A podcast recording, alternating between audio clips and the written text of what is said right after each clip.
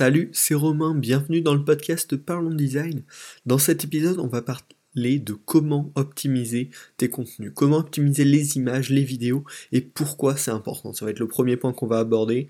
On va parler principalement de web, mais ça concerne également le développement d'applications mobiles ou de tout autre service. Et puis on va rentrer directement dans le sujet, donc avec quelques stats qui vont te montrer que c'est vachement important. Euh, déjà, pour un site web, le temps estimé comme idéal, on va dire maximum, pour qu'un site charge complètement, ce serait 2 secondes. Euh, pour, avoir un maximum d'audience sur le site qui reste et qui ne repart pas avant que la page ait fini de se charger, il faudrait euh, que ton site mette moins de 2 secondes à charger. On estime, enfin, mais c'est même pas on estime, d'après des stats, euh, au bout de 3 secondes, 57% des utilisateurs ont abandonné, ont quitté ton site. Donc plus de 3 secondes de chargement, tu perds plus de la moitié de ton audience. Donc rien que pour ça, niveau web, c'est absolument primordial. Après, euh, au niveau des applications, euh, quand tu as peu de mémoire sur ton, téléphone, ça peut arriver. Euh, qu'est-ce que tu vas faire en premier pour libérer de la place? Tu vas pas supprimer tes photos, tu vas éviter, tu vas plutôt supprimer des applications trop lourdes. Donc ça peut tout à fait être un facteur de désinstallation et c'est pourquoi même sur une application euh, c'est important d'optimiser les vitesses de chargement. Et puis pour les, pour les fichiers qui vont se charger euh, depuis ton application, depuis un serveur web qui ne sont pas directement téléchargés sur l'appareil de l'utilisateur, ça va aussi être important pour une meilleure fluidité. Euh, donc tout ça, ça me paraît assez, assez suffisant. C'est très simple, mais c'est suffisant pour justifier que c'est super important, une bonne vitesse de chargement, une bonne optimisation de tes contenus euh, pour l'intérêt de tes utilisateurs et donc de ton entreprise, du service que tu proposes. Euh, ensuite, pourquoi ça touche le rôle du designer et pas par exemple celui du développeur? Euh, Même si ça fait un peu partie des deux, mais la vitesse de chargement, c'est finalement le facteur euh, d'une bonne expérience utilisateur, et donc c'est le taf du designer. voilà, ce que tu dois faire, c'est fournir les bons fichiers au développeur pour qu'il ait plus qu'à les implémenter, et que derrière, ça propose une bonne expérience à l'utilisateur.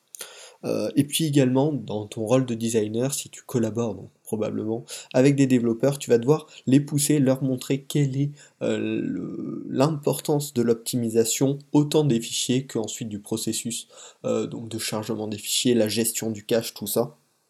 Et donc, en tant que designer, voilà, c'est aussi ton rôle, finalement, de, mettre l'accent sur ce, fait, la vitesse de chargement, comme quoi c'est vraiment important euh, pour, au final, garder des utilisateurs. Donc, je pense maintenant t'avoir persuadé, hein, ça me paraît assez, assez logique.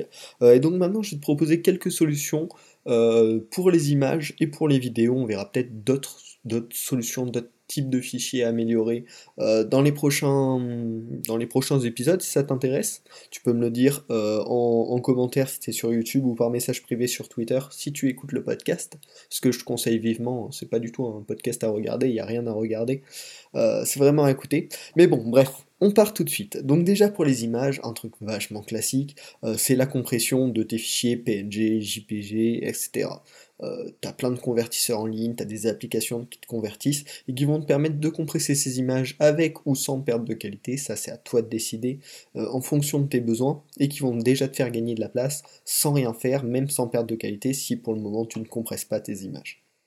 Ensuite, euh, le second conseil que j'ai envie de te donner, c'est d'utiliser le format SVG euh, quand c'est possible pour les icônes notamment. Donc le format SVG, c'est un format vectoriel euh, qui en fait retient des coordonnées un peu, qui retient comment dessiner la forme. Et ensuite donc le navigateur web ou l'appli va interpréter cela pour le dessiner. Et donc ça va faire des fichiers super légers, super précis qui peuvent être zoomés à l'infini vu qu'en fait c'est juste des coordonnées vectorielles donc voilà, ça a tout l'avantage de la super haute qualité et en même temps du poids ultra léger.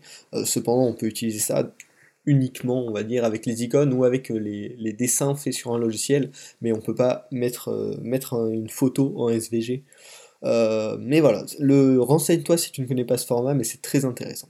Ensuite, un point super important également, c'est peut-être de proposer des images à différentes tailles.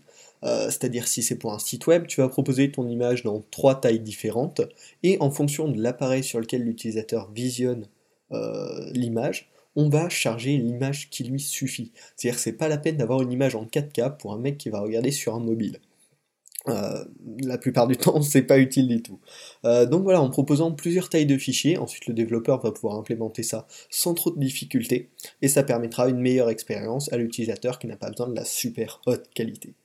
Euh, également, tant qu'on est un petit peu entre développement et design, la gestion du cache. Bon, ça c'est côté développement, mais c'est super important au niveau du web de bien gérer le cache, c'est-à-dire les images qui vont être gardées, enregistrées on va dire, sur l'utilisateur, euh, sur l'ordinateur de l'utilisateur ou l'appareil mobile de l'utilisateur euh, jusqu'à un certain temps. Et donc ça va éviter de recharger plusieurs fois la même image euh, au cours de la visite d'un utilisateur.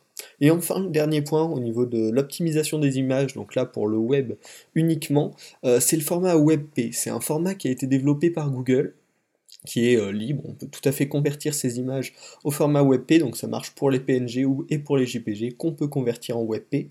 Il y a plusieurs solutions, soit il y a des convertisseurs euh, en ligne euh, qui sont pas top, et sinon avec le terminal on peut très facilement convertir un grand nombre de fichiers en WebP avec tout plein de paramètres. Et pourquoi je vous parle de ce fichier, c'est pas juste parce que c'est Google, c'est parce que vraiment les résultats sont assez ouf. pour un projet donc, que j'avais, je je suis à l'école à éthique Bon, bref, c'est pas le souci, on avait un projet sur une semaine de développement, et donc pour optimiser nos images, le prof de dev nous avait parlé de WebP, euh, donc on a testé ça, après avoir compressé nos PNG et JPG, on a également fait une version WebP, car ce n'est pas compatible avec tous les navigateurs, et euh, par rapport aux PNG et JPG compressés, on gagnait 50% de place sans perte de qualité, donc c'est vraiment assez hallucinant. Euh, je sais pas comment ça marche en, interne, mais en tout cas c'est un format vraiment ultra optimisé. Et donc je vous conseille de vous renseigner euh, à ce sujet, car ça peut vraiment vous faire, euh, bah, vous faire gagner beaucoup de place pour les gens qui utilisent Chrome, notamment qui Chrome qui sait utiliser le WebP, mais il faut par contre proposer une alternative PNG ou JPG, car tous les navigateurs ne sont pas capables de lire le format WebP. donc je vous mettrai un, lien dans la description pour en apprendre plus pour en apprendre plus sur ce format. Ensuite, on va parler c'est au niveau de la vidéo. Euh, donc, bah, également, tout comme pour les images, la première chose à faire, c'est les compresser. Euh, vous trouverez plein de logiciels, euh, plein de même en ligne, qui peuvent vous compresser vos vidéos sans perte de qualité. Donc, c'est très important ça coûte rien et ça fait gagner de la vitesse de chargement.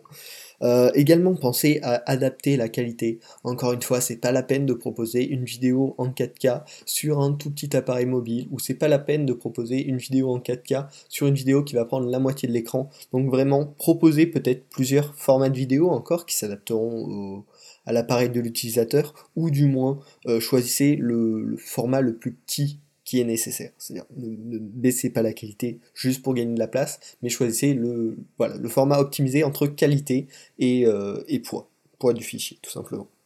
Ensuite, encore une fois, le choix du format est important. Euh, certains navigateurs web euh, vont préférer certains formats et certains formats vont peser moins lourd, donc ça c'est à vous de tester, mais pensez toujours ensuite à les compresser.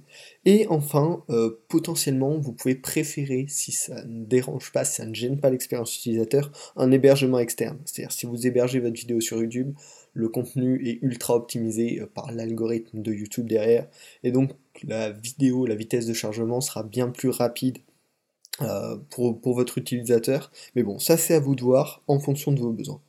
En tout cas, j'espère que toutes ces infos déjà t'ont aidé euh, vers un premier pas vers l'optimisation des contenus de ton application ou de ton site web.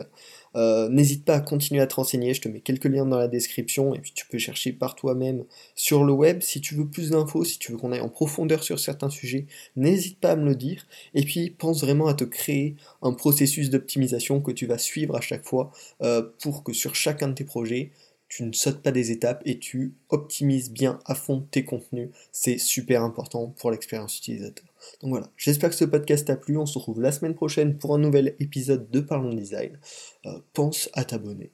À bientôt.